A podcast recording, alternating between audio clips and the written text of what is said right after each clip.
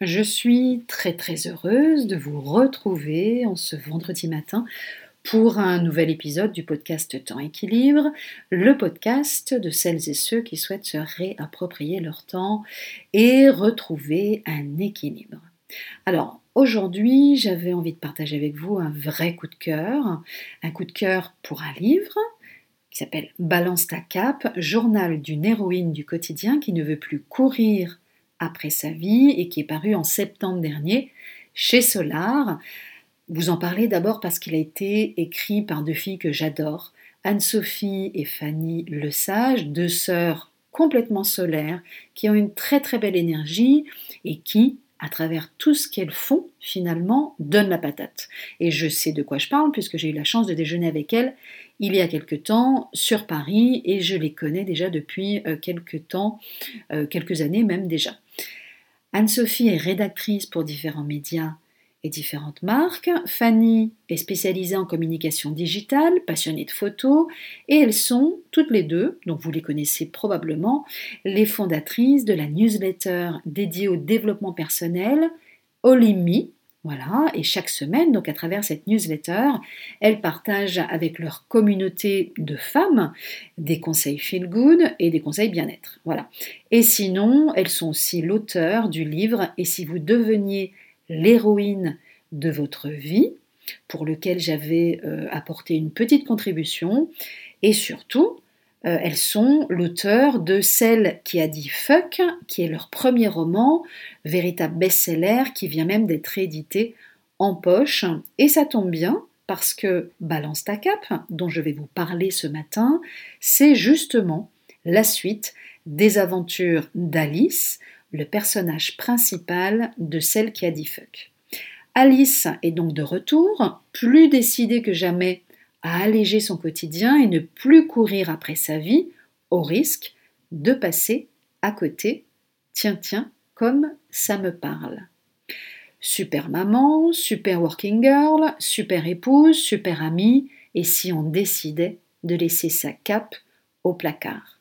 C'est donc la nouvelle mission que s'est fixée Alice, cette jeune femme attachante et dynamique qui peut un instant briller par son génie et l'instant d'après se sentir démunie face à un quotidien qui l'accable. Alice court donc du matin au soir, du soir au matin. Sa vie ressemble à celle d'une superwoman, les strass, les paillettes et la reconnaissance en moins. Telle une funambule sur le fil de la vie, elle essaye de trouver l'équilibre entre son job de directrice artistique, ses deux jumelles qu'elle aime évidemment plus que tout au monde, surtout les lundis, mardis, mercredis, jeudi, vendredi quand elles sont à l'école, et son couple qui tente de rester soudé même à 3h42 du matin face à un cri nocturne. À l'approche de la rentrée des kilomètres de to-do list qui se profilent, Alice reprend donc l'écriture de son journal pour ne pas perdre de vue l'essentiel, ne pas s'oublier dans ce tourbillon de la vie. Le déclic, le jour où Alice sympathise avec une maman de l'école avec qui elle partage les mêmes galères du quotidien, et elle décide, ensemble, de monter un groupe d'intervention et de soutien aux héroïnes du quotidien, les W Vengers. Alors comprendre évidemment Women Vengers, bien sûr. Voilà. Le leitmotiv euh, d'Alice et, finalement aussi d'Anne-Sophie et Fanny Le Sage, c'est je fais comme je peux et forcément j'approuve à 200, que dis-je, 300%. Vous l'avez compris, j'ai adoré lire le livre, c'est pour ça que je vous en parle ce matin, parce que c'est un livre qui vous fait réellement du bien, dans lequel évidemment on se reconnaît toutes. J'ai beaucoup ri euh, et le livre se lit véritablement comme un journal avec euh, aussi plein de jolies illustrations tout au long du, livre, souvent très drôles, illustrations que l'on doit à la jeune euh, graphiste et illustratrice Léna Pirou, c'est elle qui avait déjà illustré d'ailleurs celle qui a dit fuck. Et en écho à ce que vit Alice, on retrouve aussi ici et là des petits encadrés. Voilà, euh, distillés avec parcimonie, euh, avec des petits conseils, des exercices destinés, à vous, donc lectrices. Alors, je vous, en ai sélectionné un voilà, pour que vous voyez un petit peu ce que ça donne, mais clairement, ils sont tous savoureux. Alors, je vous le lis. Il faut que rien du tout. Et ça, c'est le titre du petit encadré. Pendant une journée, je fais une petite croix sur ma main dès que je commence une phrase par une injonction du type il faut que. Si en fin de journée ma main ressemble à une grille de bataille navale, je dresse le bilan. 1. Je choisis mes batailles, j'évite de m'engager sur tous les fronts. Cela diminuera instantanément la liste des choses que je dois faire. Je dresse par exemple la liste de mon top 3 des priorités du jour. 2. Je troque une partie de mes injonctions par des envies. J'ai envie de, j'aimerais, etc. Euh, qui sont véritablement des déclencheurs d'ondes positives. Et la démarche est franchement plaisante. Je me sens plus légère, je ne perçois plus ma vie comme une liste de contraintes et d'injonctions. Je remets la notion de plaisir au centre. Voilà, donc je ferme la parenthèse.